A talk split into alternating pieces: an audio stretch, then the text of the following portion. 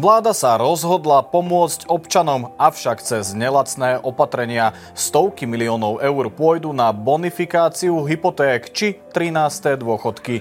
Do toho sa vládna koalícia dohodla na finálnej podobe štátneho rozpočtu.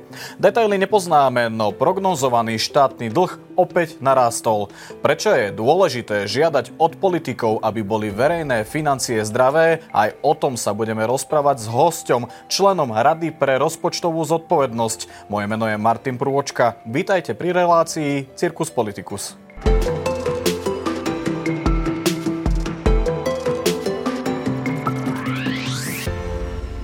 Prejdime k súhrnu správ. Parlament neodvolal ministra vnútra. Matúš Šutaj Eštok strávil v kresle preodvolávaných 4 dní.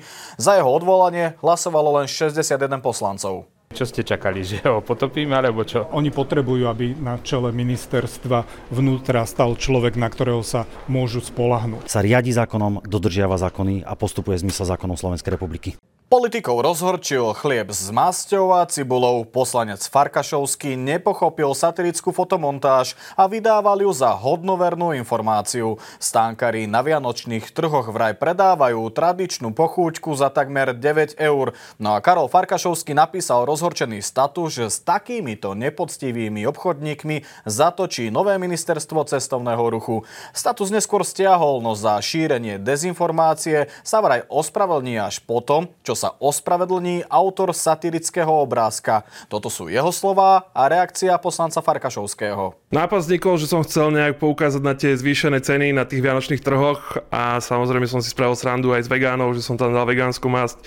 Proste každému musí dopnúť, že je to iba žart. Najhorší nepriateľ občana aj turistu je nenažratý obchodník a takýto robia slovenskú hambu. Ministerstvo kultúry zmenilo účel prostriedkov, ktoré malo slúžiť na boj proti dezinformáciám. Presmeruje ich na opravu opravu strechy Slovenskej filharmónie. Ministerka Šimkovičová odôvodňuje svoje rozhodnutie šibeničným termínom na vyčerpanie peňazí. Odborníci sa však obávajú, ako bude vyzerať postoj vlády k hybridným hrozbám, hovorí riaditeľ Centra boja proti hybridným hrozbám Daniel Milo a ministerka Šimkovičová. Ak sa nejakí cudzištátni aktéry na východ od nás, konkrétne sa bavíme asi o Ruskej federácii, prípadne o Číne, snažia zasahovať do fungovania Slovenska, ovplyvňovať postoje populácie, tak proti tomuto všetkému by sa akýkoľvek suverénny štát mal dokázať efektívne brániť. Chcete pokračovať aj pre budúci rok v boji s dezinformáciami a s mediálnou výchovou v školách napríklad? Určite áno, chceme pokračovať, ale trošku asi v inom spektre, ako to bolo doposiaľ nastavené. A to je v aké spektrum? To sa dozviete. A budú organizácie sa môcť zapojiť opäť aj neziskový sektor napríklad? To ešte uvidím, musím si to prehodnotiť celé. Štát bude občanom pomáhať so splácaním hypoték. Vláda schválila tzv. bonifikáciu. Za tento rok ju dlžníci dostanú vo forme daňového bonusu do maximálnej výšky 1800 eur. Od budúceho roka budú žiadatelia dostávať pravidelnú dávku. Tomuto ja hovorím pomoc štátu. E, čo sa týka hypoték, E, za, na druhú stranu musím povedať, že všetky riešenia, ktoré som tu počúval aj od iných e, politických strán, vždy hovorili o tom, že predlžujme splatnosti, rôzne iné návrhy, kde, pri ktorých, musím všeobecne povedať, väčšinou zarábali banky. My sa snažíme, aby bola doručená pomoc priamo e, ľuďom. Vládne strany sa v posledný novembrový deň dohodli na podobe štátneho rozpočtu. Oznámili to vo večerných hodinách krátkou správou. Parlament sa jeho podobou môže začať zaoberať už na budúci týždeň. Tému rozpočtu aj deficitu preberieme s členom Rady pre rozpočtovú zodpovednosť Martinom Šustrom. Dobrý deň, prajem. Dobrý deň, ďakujem za pozvanie. Vysvetlíme si tak na úvod, ako sa vlastne vypočítava štátny deficit, rozpočtový deficit a čo to vlastne je. Uh, možno nie štátny, ale verejný deficit, verejný. lebo to nie je len štátny rozpočet, ale plus obce, plus sociálna poisťovňa, jadrový fond a ďalšie časti verejných rozpočtov, lebo inak by štát dokázal v tých rôznych mimo rozpočtových fondoch všeličo schovávať, takže pozeráme na celý verejný sektor a deficit rozpočtu je vlastne rozdiel medzi tým, čo vyberieme na príjmoch, väčšinou dane alebo iné príjmy štátu a oproti tomu výdavky, ktoré zatiaľ v celej histórii Slovenskej republiky boli vyššie, takže vždy sme mali len deficit verejných financií a teda rozdiel medzi príjmami a výdavkami je ten deficit. Aký je vlastne zdravý deficit? Je dobré nejaký mať? Uh, Nemusí byť, ale povedzme, že pre krajinu ako Slovensko, ktorá stále rastie rýchlejšie než e, tie najvyspelejšie západné krajiny a tým pádom na jednej strane aj cítime väčšiu potrebu teraz investovať, aby sme posunuli ďalej ten náš rast a na druhej strane aj ten rast nám trochu pomáha sa vysporiadať s tým dlhom, tak sa dá povedať, že povedzme deficit do 1% hrubého domáceho produktu, čo je v súčasnosti niečo viac ako 1 miliarda eur eur, tak e, to je deficit, ktorý je e, udržateľný, s ktorým sa vieme vysporiadať, ale inak ako vo všeobecnosti by krajina mala mať v priemere nulu Takže niekedy prebytky, niekedy e, deficit, tak, aby e, ten štátny dlh sa nezvyšoval a mal v, horších časoch, keď sa ekonomike menej darí, vtedy by e, štát mal pomôcť ekonomike sa rozhýbať a aj pomôcť ľuďom, ktorí povedzme sú nezamestnaní alebo majú nejaké iné hospodárske problémy. A naopak v lepších časoch by štát mal tie dlhy začať splácať a tým pádom by mal mať prebytky. Závisí teda, že v akom možno štádiu sa nachádzame a no. dopadajú na nás tie celosvetové krízy, vojna na Ukrajine a podobne, ale 1% je veľmi ďaleko od toho, aké sú aktuálne prognozy. No, aktuálne odhadujeme, že tento rok bude slovenský deficit 6% hrubého domáceho produktu a pokiaľ e, to vládne politiky nejako nezmenia, tak aj v najbližších 4 rokoch e, budú tie deficity okolo 6%, čo je naozaj extrémne vysoké. To sú najvyššie deficity v Európskej únii a aj jedny z najvyšších v histórii Slovenska. Mali sme už aj vyššie, ale nikdy nie takto dlho, nikdy nie tak, že 5 rokov po sebe by boli deficity nad 5 či 6% hrubého domáceho produktu. Ešte cez leto ste ale prognozovali okolo 5,5%. Prečo to tak tak poskočilo zrazu? No, e, my každý mesiac upravujeme náš odhad toho, ako sa vyvíja deficit štátneho rozpočtu alebo kde by mohol skončiť. A teraz e, v novembri tá aktualizácia zohľadňuje e, priznané príplatky ku dôchodkom, ktoré boli schválené v parlamente, čiže to je asi 440 miliónov navyše. To je tých 300 eur pre to, každého dôchodca. To, to je tých 300 eur uh, akoby posilnenie uh, 13 dôchodkov a čiže väčši, väčšina toho rozdielu v predikcii deficitu je toto, plus je tam ešte zhoršenie nejakých štátnych firiem, takže dokopy posúvame náš odhad deficitu asi o pol miliardy vyššie na uh, tých 6 hrubého domáceho produktu. Nová vláda naozaj prišla s veľkými opatreniami pre občanov, prosociálne, predsa len sú to akože laviči, lavičiari a okrem tých spomínaných e, čiastočných 13 dôchodkov, tie budú na, na budúci rok ešte vyššie. Chce vláda pomáhať napríklad s hypotékami. Sú to drahé opatrenia? Napríklad e, tie 13. dôchodky avizované na budúci rok, tie sú podstatne drahšie, čiže oproti tomu, že e, súčasný 13. dôchodok e, by budúci rok stál asi 250 miliónov eur a v skutočnosti ten doterajší 13. dôchodok je nastavený tak, že každý ďalší rok by bol lacnejší, lebo on sa nevalorizuje, on zostával medzi 50 a 300 eurami. Tento novo oznamený 13. dôchodok sa bude každoročne zvyšovať, takže e, začína s nákladom asi 800 miliónov eur, ale v roku 2027 to už bude asi 935 miliónov eur. Takže keď odpočítame ten e, doterajší 13. dôchodok, tak e, je to zvýšenie e, deficitu o asi 550 až 600 miliónov eur ročne. Keby sa podarilo znížiť rodičovský dôchodok, čo bolo tiež avizované, tak ten celkový rozdiel je 200 až 300 miliónov eur navyše. Oproti tomu tie bonifikácie hypoték, tak to je výrazne menšia suma, odhaduje sa zatiaľ asi na 70 miliónov eur ročne ročne, ale ako predsa len aj desiatky miliónov eur je už dosť veľa. To sú presne vždy tie sumy, čo si občania nevedia predstaviť, desiatky miliónov, stovky miliónov. A, ale v kontexte toho, čo by mali občania žiadať od politikov, aby boli verejné financie zdravé, aké sú také tie výstražné signály? tak e, ma, mali by sme ísť vlastne podľa nejakého zdravého sedliackého rozumu, že naozaj si nemôžeme dovoliť e, požičať viac, než neskôr vieme splatiť. A e, možno, čo je veľmi dôležité si uvedomiť, že najviac by na to malo záležať tým ľuďom, ktorí sa na ten štát najviac spoliehajú.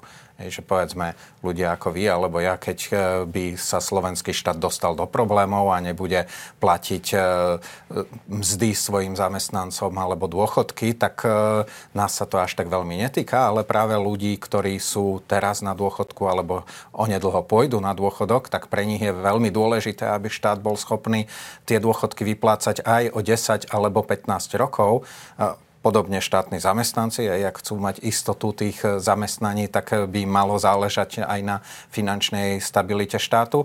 Ďalšia veľká skupina sú deti, ktoré teda e, potrebujú, aby štát zabezpečoval tie služby, ako je vzdelávanie alebo zdravotníctvo a znovu sa teda vraciame ku dôchodcom, ktorí sú najväčší konzumenti služieb v zdravotníctve.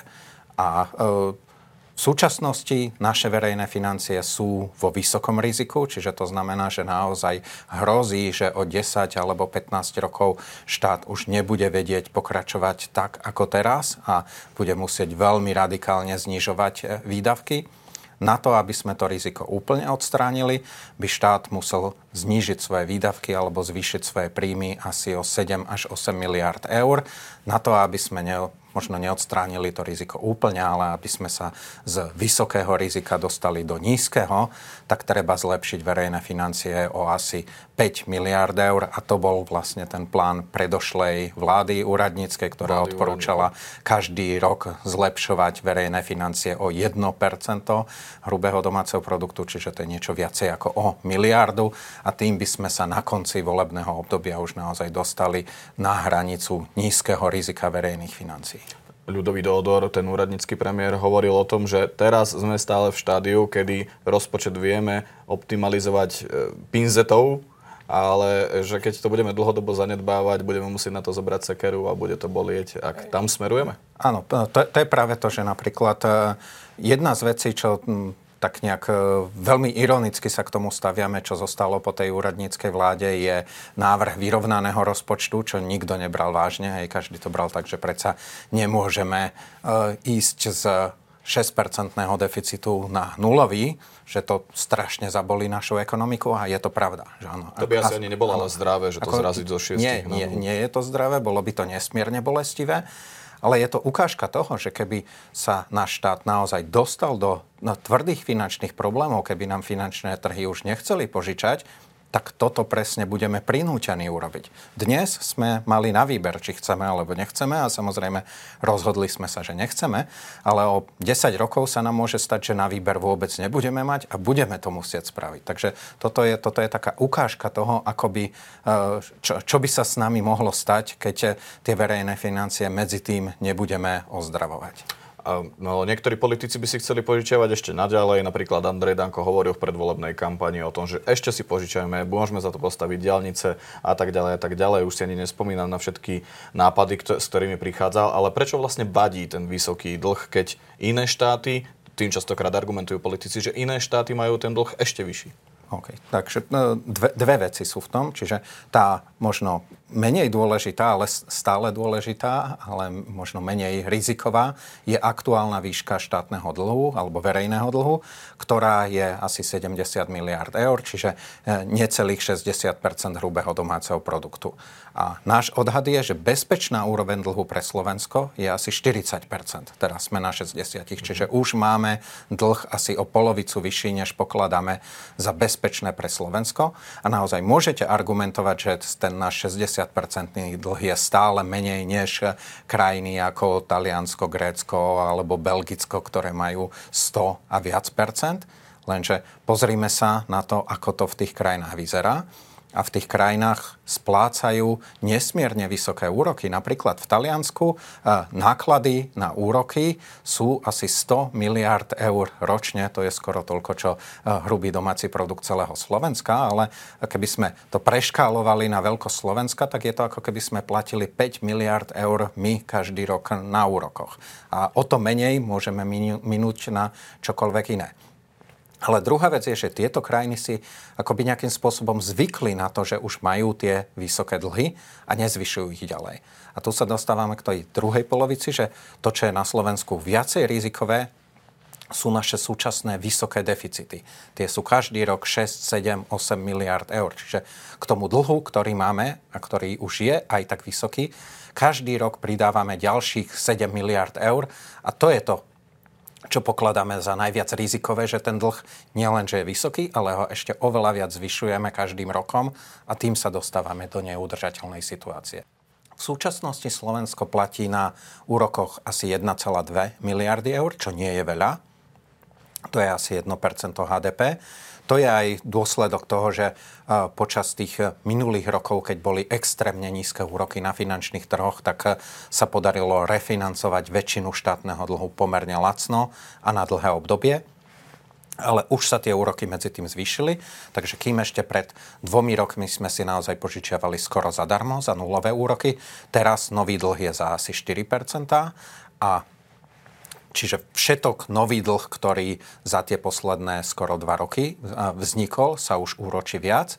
A okrem toho dlh, ktorý bol splatený a refinancujeme ho, čiže my si vlastne vždy požičiame na to, aby sme splatili ten starší dlh, tak čas toho staršieho dlhu, ktorý E, refinancujeme, je už za vyššie úroky, takže na, očakávame, že na konci roku 2027 budeme platiť na úrokoch viac ako dvojnásobok toho, čo je dnes. Dnes 1,2 miliardy, za 4 roky to už bude asi 2,5 miliardy a keby sme refinancovali všetok ten starší dlh, tak už by sme sa dostávali možno až ku 4 miliardám.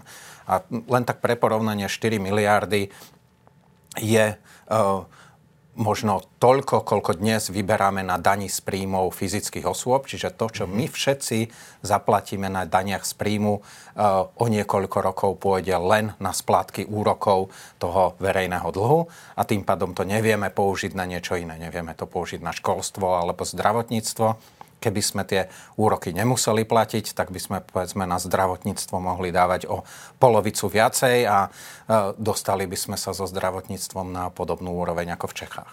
A ak by som mal argumentovať za vládu, tí by mohli povedať, že predsa keď napumpujeme cez rôzne sociálne opatrenia viacej peňazí priamo k občanom, či už vo forme tých 13 dôchodkov alebo bonifikácií hypoték, tak je predsa viac peňazí v ekonomike, tým pádom sa vrátia, e, posilní sa kupná sila a vrátia sa do štátu. Je krátkozraké si toto myslí? Do, do určitej miery áno, lenže e, vráti sa vám viac menej, keď, keď dáte ľuďom nejakú sociálnu dávku alebo priamo transfer, to, s čím môžete rátať v celku s veľkou istotou, je, že sa, vám, sa vám vráti asi 20% z toho na daniach, na najmä dan z pridanej hodnoty, čo tí ľudia zaplatia. Ale inak, eh, keďže ekonomika v súčasnosti je viac menej blízko pri svojom potenciáli, tak eh, nezlepšíte tú ekonomiku trvalo. Takže to, to, čo hovoríte, že pomôžeme ľuďom a pomôžeme celej ekonomike, to platí hlavne počas kríz, keď je ekonomika e, v recesii a vieme ju štátnymi zásahmi posunúť vyššie. Takže preto bolo napríklad správne, že štát minul oveľa viacej aj počas koronakrízy, aj keď začala energetická kríza, ale teraz už sme vlastne za týmito krízami a už, už by sme sa mali naopak dostávať k tomu, že by sme mali mať blízko vyrovnaného rozpočtu, alebo teda teda môžeme snívať, že niekedy jeden deň aj mať prebytkový a nie ďalej prehlbovať ten deficit. To nedá sa, nedá sa e, stále mať len vysoké deficity a myslieť si, že z toho vyrastieme. E, taký vysoký rast už asi Slovensko nikdy nebude mať. Nedá sa do nekonečna asi rozdávať a e, podľa vášho názoru to politici dostatočne vysvetľujú občanom, že prečo je dôležité vlastne mať zdravé verejné financie? Mysl, myslím, že nie. A teda e, je to, je to možno aj e, moja profesionálna deformácia, že my sme strážcovia verejných e, financií a vlastne akoby hovoríme, že sme lobbysti tých budúcich generácií, pretože ten dlh, ktorý tu teraz vzniká a zvyšuje sa, tak ten zanecháme našim deťom alebo našim vnúkom, ktorí ho budú musieť splácať. A tí politici žiaľ majú naozaj oveľa krátkodobejší horizont, čiže chcú, pozerajú sa na tento rok alebo budúci rok na to, aby si... 4, to volebné obdobie. Hm, to je, to je možno to najdlhšie, kam sa pozerajú, ale obávam sa, že častokrát tí politici ani nepozerajú na celé to štvoročné obdobie, ale len na e, ten najbližší rok či dva.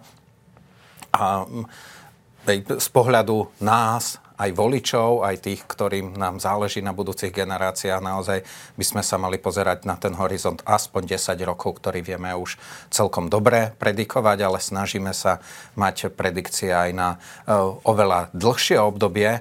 A tam potom naozaj vidíme, že to vysoké zadlženie nám bude škodiť. A uh, vieme, že prichádzajú výzvy pre Slovensko, prichádza starnutie obyvateľstva, ktoré výrazne zvýši výdavky na dôchodky a zdravotníctvo niekedy po roku 2030. Už to začalo teraz, ale to výrazné zvýšenie príde po roku 2030.